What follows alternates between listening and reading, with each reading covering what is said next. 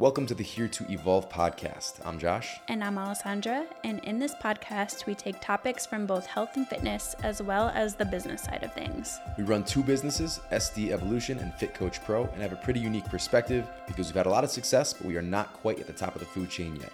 Our mission is to help break down these topics so you can learn in an easy to digest manner and apply them into your daily life. Today's episode is going to be another Q&A day, answering your questions submitted via Alessandra's Instagram. So let's just dive right in. All right, first question, how many days per week do you lift? Do you even lift? she was this person was asking me how many days per week I lift. Right now it's 4. It's been ranging from 3 to 5 over the last 4 years. Um, obviously in different seasons that has changed. But I think the more important question is you know, how do I figure out how many days per week I should be lifting? And by I, I mean you, the listener.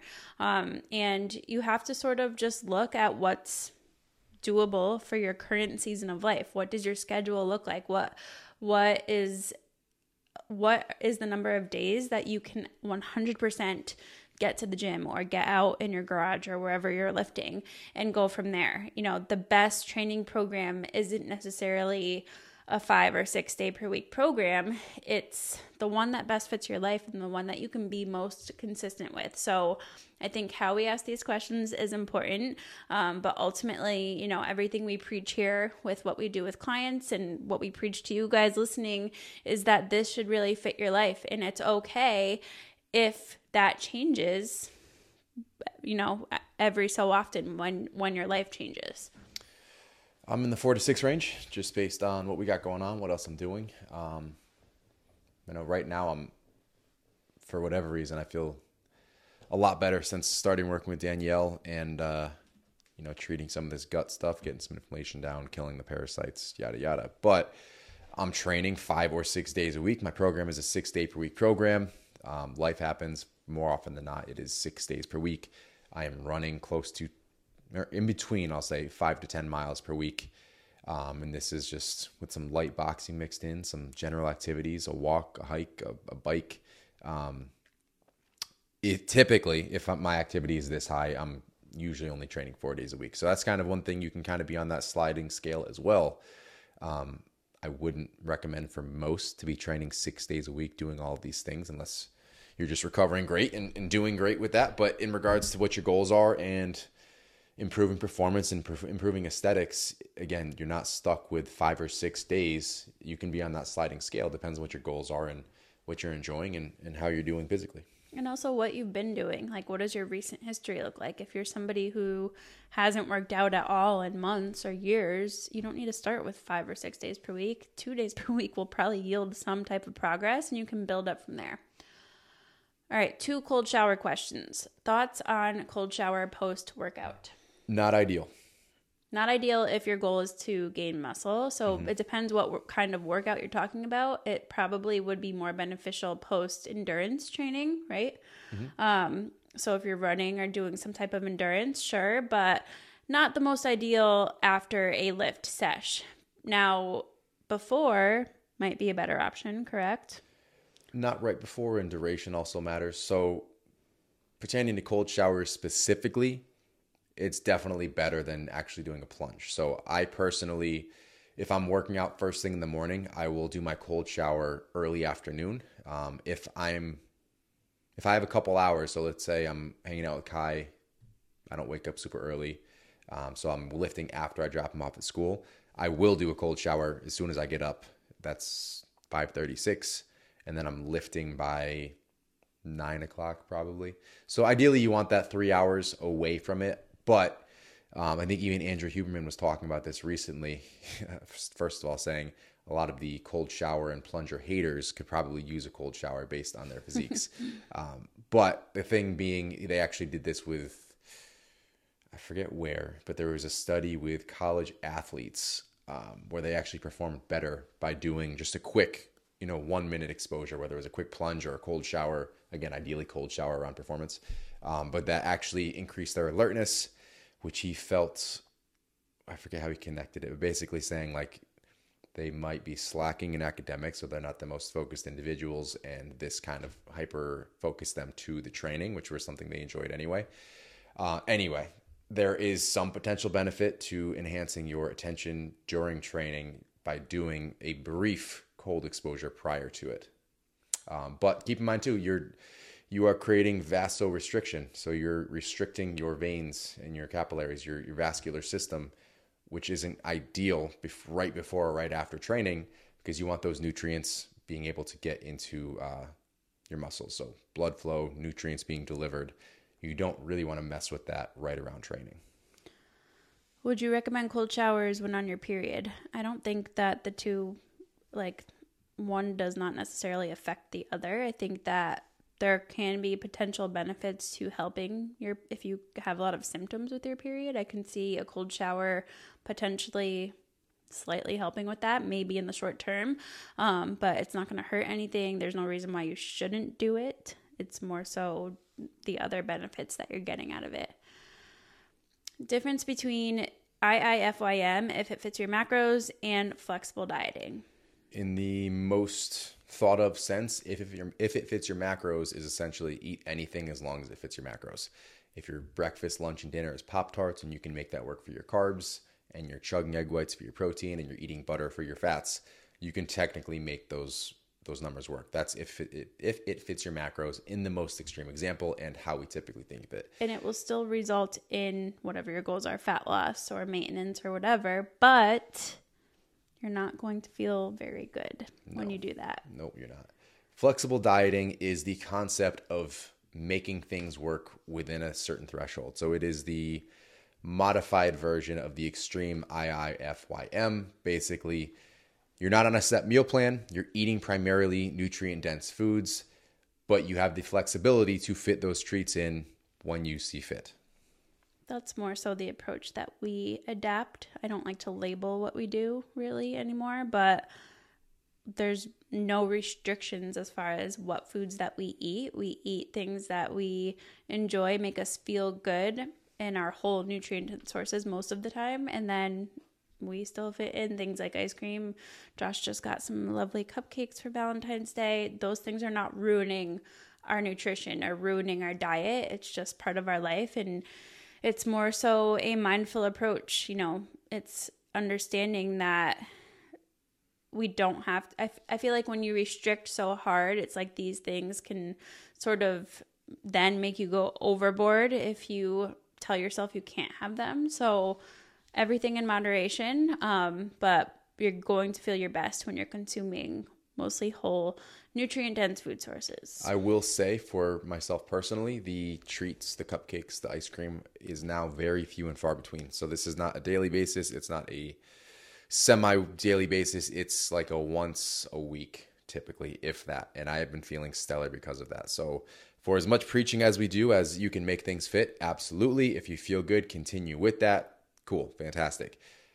But I know for a fact in my personal experience, I feel a thousand times better by limiting all that processed bullshit. Even the typical foods that we're eating, just you know, depending on the types of bread that you're getting, and if you're eating cereal and this and that, we already eat so much processed shit um, that even before you get to the sweets and the treats, like you've already, in all likelihood, met your added sugars threshold for the day before you've even gotten to, to dessert. Um, so that's why you know myself, why I'm enjoying getting into cooking for the first time in my life is making whole foods and utilizing whole food ingredients to create delicious foods. My body is thanking me 10 times over since that's been the case. And then I don't have these cravings to go have ice cream and cupcakes and yada, yada, yada. If it's a special occasion, a la Valentine's Day, absolutely. We'll embrace it. We'll have fun with Kai. We might even make some fun treats, whatever. It's just part of the experience. But that is no longer a staple. It's not part of my regular routine. And again, my body just feels so much better. I agree. Like thinking back to even us, like when I was, I'll compare this pregnancy to last pregnancy. Actually, we kind of touched on this in our pregnancy episode. Um, but with Kai, like my first trimester, I feel like I really leaned into the oh i'm pregnant mindset um, for that first trimester and it's just not that I used it as an excuse to eat those things cuz like I definitely had days where I just did not want to eat protein. I don't think I ate really any protein at all for the first trimester with him.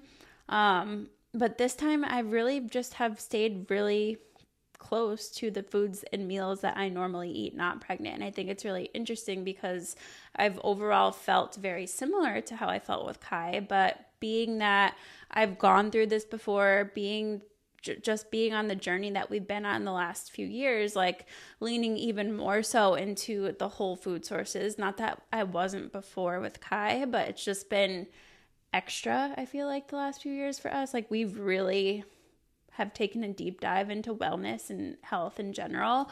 Um, but it's just interesting because I just I feel so much better and have noticeably more energy on the days where I'm eating more of my normal things and then there have been days where I'm craving mac and cheese or like just more of that processed stuff and it's like immediate just want to take a nap, don't feel good, not feeling my best. So it's not a coincidence, um, but it's just interesting too for me to compare this pregnancy versus being pregnant with Kai and how much that has affected things too. I'll also say there's a conversation we had when you were pregnant with Kai um, about this exact thing. Like we were going over like my gut stuff, but also the fact that you grew up having ice cream every night and that was your special treat. And my my argument was I know how I feel and I know what happens with my body when that is like literally a daily regular. Like my body just becomes so inflamed. My gut hates me. And Kai has my genetics. So we had a, a bit of a heated argument going through like, hey, you know, they're kids, they should enjoy these special things and yada yada. And my argument was, yeah, that's fine. Um, just not every single night. Like this has to be a special occasion. So I think at this point, we've both kind of come around to that idea where, first of all, he behaves better.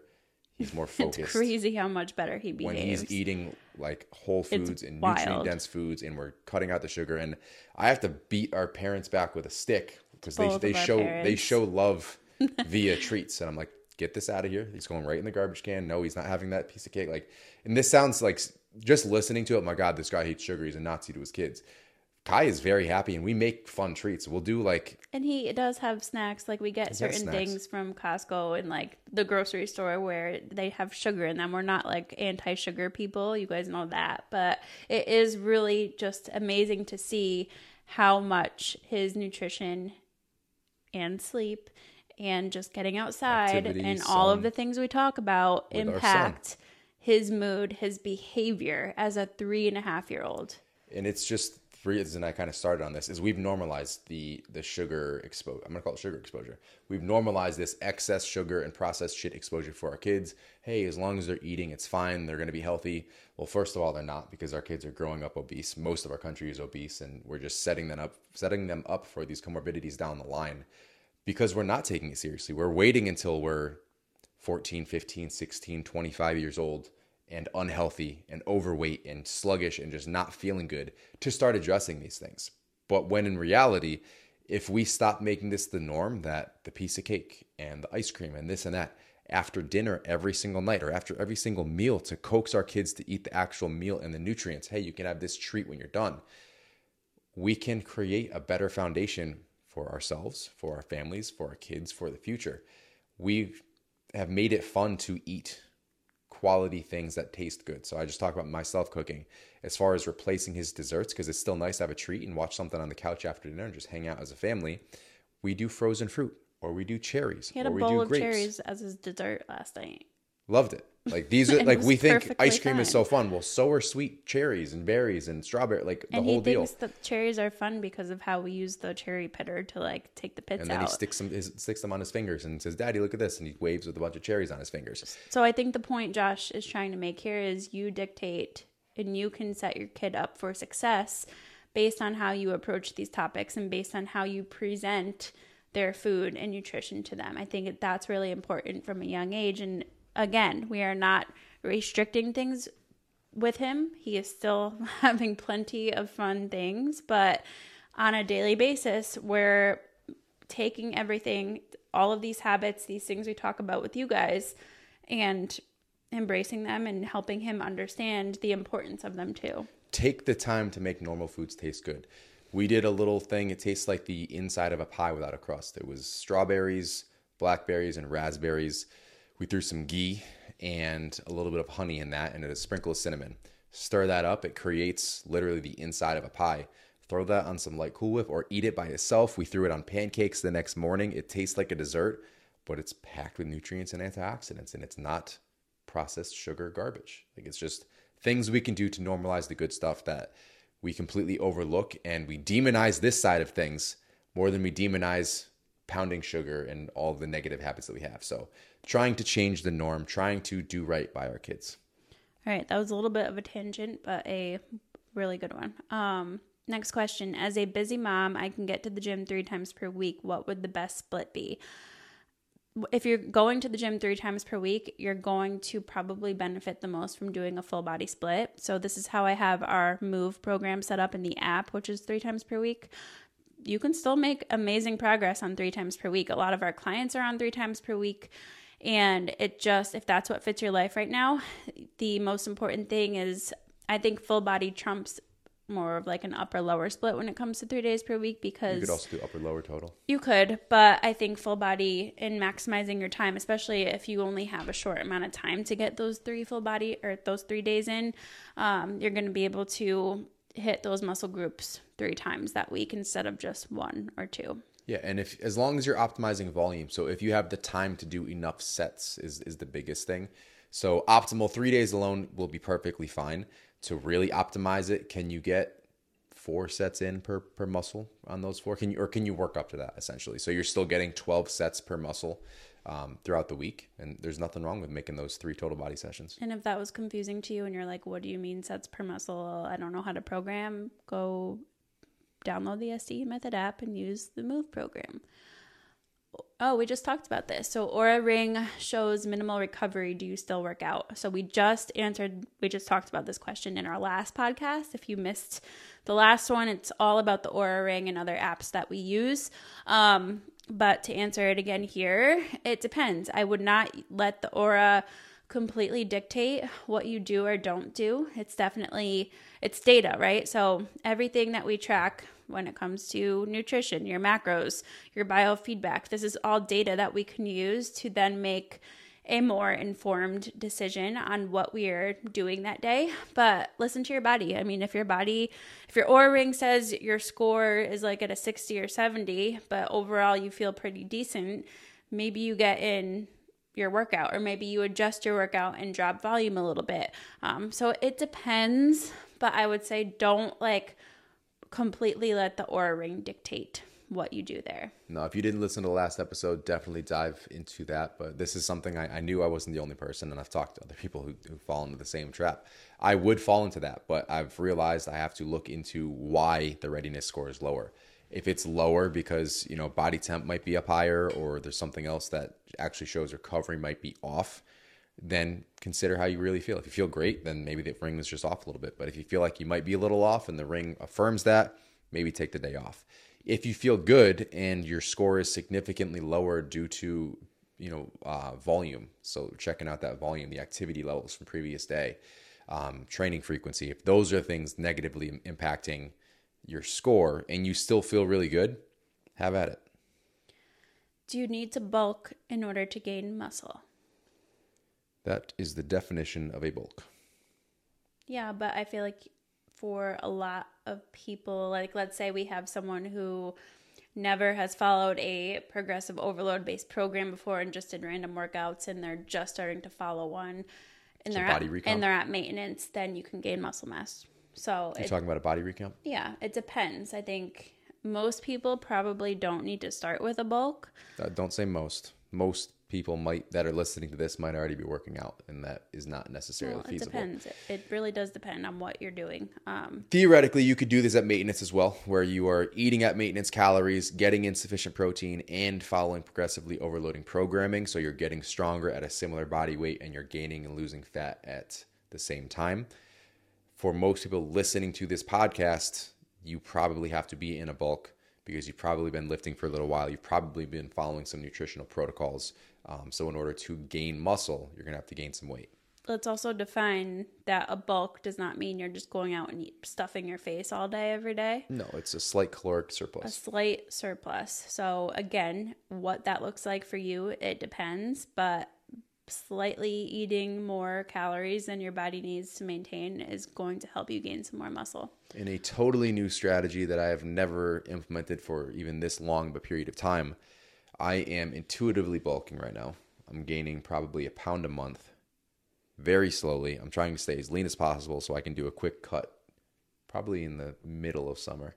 Oh great. Um, While I'm at my largest, you're going to be shredded. I'm not going to be shredded. I'm not trying to get shredded, shredded, but a slight, like I've always done it. I've tried to gain a pound a week. And at my training history, like the level I've been at, I put on, and most people will put on a decent amount of fat, which is fine. It is the most efficient way to, to add muscle. So I'm not adding muscle as fast as I could be. So there's different levels to this. Um, I would like to stay leaner because I don't want to cut much and I don't mind how I look at this lean level. So if I can just stay here and get a little bigger over time, like I might not even have to cut at all. But to be efficient in bulking and to gain as much muscle and maximize that capacity, you're going to have to put on a bit more fat um, in the process. So just a couple more caveats to that. What is the ballpark pricing for one on one coaching? So, I first want to say the reason why we don't have pricing listed on the website and why we don't just have anybody sign up whenever is because it is really important to us that you guys understand number one, what you're getting from coaching with us, which is different than a lot of other coaching processes out there. But number two, we just want to make sure it's the best fit on both ends. Not everybody is a good fit to work with us. So it's really important for us to number one get some more information about you through the application and then we schedule a free call with Josh and I from there just to chat with you, let you know what we offer. And from there, you can make an informed decision about if you want to sign up or not. You're, we're, don't ask you for your credit card over the phone or anything like that. Um, so that's why we don't have it on the website. So I encourage you to, to sign up for a call if this is of interest to you. Um, but do you want to share the range of what? General ballpark is 150 to $500 per month. And we have different membership options within that. Uh, but just keep in mind, you get what you pay for in regards to coaching, which is why we don't even call ourselves a health coaching company anymore. We are a wellness company because health coaching has been watered down, it's been tainted. I've actually said this on our last few discovery calls with prospective clients is yeah, don't whatever experience you had, we are not that type of company. We are basically a personal online course. We're learning about you, teaching you about yourself. Um, it's an investment in your overall health and your long term health. We're teaching you how to do this now and in the long term. And it's not just here's your three, six, nine, 12 month program where you're going to follow this, see decent results, and then fall back to where you started because you're not sure what to do next. This is an educational experience. You get what you pay for. Those are the different levels. And uh, there's just options based on what you're trying to put into it. All right, last handful of questions here. What to do when tracking macros is triggering? So I think it's important to ask you why it is triggering. It's probably because, if I had to guess, um, and this is just based on other people going through the same process, it's because you approached it in a way that was triggering before. So, a lot, again, going back to coaching, going back to implementing macros as a tool, a lot of coaches do not educate on macros as a tool. They use it as the end all be all to getting their clients to see progress and it's not the only way to to see progress when it comes to fat loss, muscle gain or maintenance or just living an overall healthier lifestyle. So there are other methods you can implement there and know that that's something that we do offer with coaching. Um, but I think it's important to have the right perspective when it comes to tracking macros when you utilize it as a tool and don't have that all or nothing mindset with it, it makes it that much more enjoyable. And you you kind of just the way we use it is to educate you on the foods that you're eating, on how to build your plate properly, making sure you're eating balanced meals, making making sure you're eating enough of the right things. So when you approach it in that way, it's much more like welcoming in my opinion and isn't so rigid and strict. This is that Mr. Miyagi shit wax on, wax off. We're teaching you how to do things in the long term by doing something right now that isn't the longest term plan. You are subconsciously understanding what portion sizes look like, what foods make you feel the best. You're being more aware right now so you can, again, do this more on cruise control down the road. All right. What? Oops, I skipped one. Fastest way to build your immunity back up. Eat high quality, nutrient dense whole foods and limit the processed bullshit. Go outside, Stare at the sun. go in the sunshine, breathe fresh air, stop being Move your body. sedentary all day. Walk, walk, walk. All of the things that we talk about on the podcast. And in the app. What is your view on salt? There you go. This is something you're passionate about lately. I wouldn't call it passionate. I mean, Well, you've been talking about it. I've it a awakened to the idea of it. Um, so it depends on on you and your personal situation, your personal history. Some people, I mean, they say you're not really as affected by salt intake as previously thought. I would say that some people are. Um, those who have high blood pressure and you know can see the impact of salt and high sodium diets. I think that probably has more to do with the foods that you're consuming that involve the higher sodium Yes. um, for the majority of the population, we have been limiting salt unnecessarily, um, and actually to a negative effect. Uh, Long term health impacts, things like uh, dementia, things like Alzheimer's. Sodium is very important for uh, getting your nerves to fire correctly. That works with your mind, that works with your muscles. That is something that if we are not getting enough of it, especially if we're very active, we're sweating, we're losing those electrolytes through sweat and activity. If we're not replenishing those, it's it's not good. These are these are minerals that are necessary for our bodies to function properly. So I have personally limited it um, significantly. We have talked to clients about you know keeping it under you know the ADA recommendation, ADA guidelines, um, American Heart Heart Association guidelines, focusing on what has been deemed optimal, which we have found yet again. To the government incorrect. got back. Well, the government got backwards. Uh, our our recommendations through these government sponsored agencies, uh, and I don't even think that they've really pivoted yet because I've discussed this with my doctor. well, I'm just going to chuckle at that because I said that out loud. Discuss this with my my doctor, quote unquote. Um, yeah. So it, the the research is coming out that we may have had this a bit backwards. That doesn't mean go pound salt, but uh, If you do, if you're eating mostly whole food sources, you're probably not taking in enough sodium. So a supplement may be beneficial for you to take. You can simply just start salting your food. don't forget about your potassium, magnesium as well. So Um, right, your- these- bananas, kiwis. These electrolytes are important. Um, we both recently started using LMNT. Um, which actually hurt our stomachs with oh the my full gosh! packet. So, what I don't know if it was just like an introduction phase that was our bodies were just like, whoa, this is a lot because we just were so under those electrolytes. But we both would have one packet and just like terrible stomach cramps and digestive issues. So I stopped for a little bit.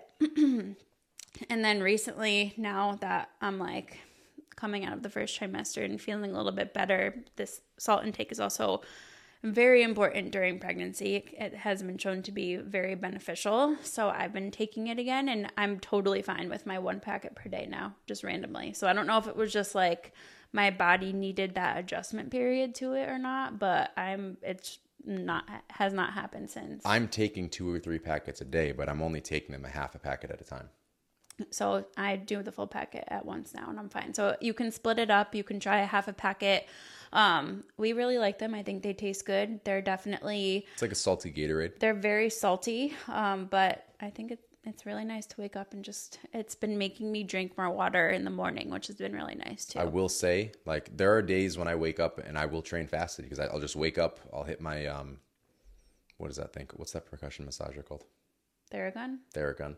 I'll hit that while I sip on those, and then I'll sip that throughout my workout. And my performance has been really, really good. Like I'm training as hard as I would on like a full stomach, um, digested obviously. But just if you want to look up the effects of sodium on performance, it is another stellar benefit.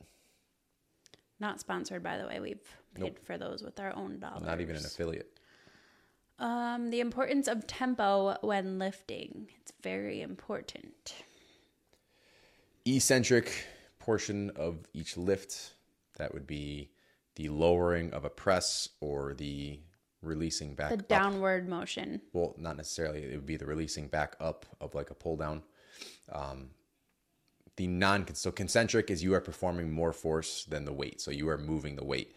Returning to the starting position is the eccentric. You are actually breaking down the muscle more during that phase. So if you are bouncing reps, if you are not controlling reps, if you are cheating reps from the start, there is a place for cheat reps, but it is not during the majority of your set.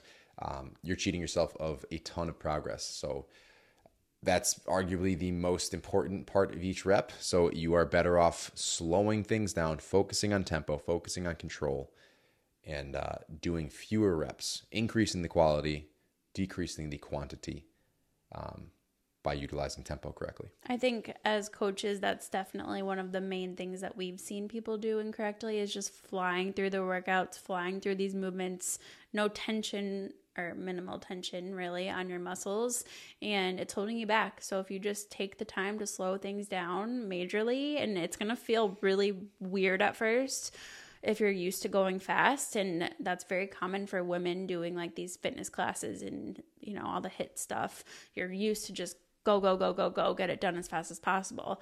That's not the case if you want to build muscle mass um, so and get stronger. So definitely focus on it. It's definitely important. That's why I, I include tempo for our build and move programs just because i know most of you guys are not paying attention to doing that yourself. Um, but cannot hurt to slow things down. Is a deficit created by eating less or moving more? Both. Both. You're doing this primarily through diet, but the more you're moving, the more you can consume. And we say primarily through diet just because when you think about burn, well, when you think about burning calories, obviously we know calories burned on a device are not accurate, but a lot of people track that. If you think about how long it takes you to burn 300 calories on a treadmill, it's a pretty significant amount of time. It's for most people a lot easier to just not eat those 300 calories. Um, so that's why we focus on nutrition as the primary mover here. And then, you know, you can supplement in extra cardio or extra movement to burn a little bit more. Last question. I get very little sleep due to baby. How to know if I should lift, walk, or get rest? It's going to depend. I think it this kind of circles back to the Oura ring question. Um, you kind of have to weigh everything out. So, you know, if you're if you're paying attention to your biofeedback and kind of going by how you feel, what are you up for that day? Can you get in a decent lift? Do you have time to get in a decent lift? If not, a walk is better than nothing in most cases. Um, and just make sure you're taking at least a couple rest days per week or a few rest days per week, depending on how little your baby is, of course. So, again, it depends on a lot of factors here, but I think you sort of have to just weigh out the pros and cons and weigh out what your biofeedback looks like.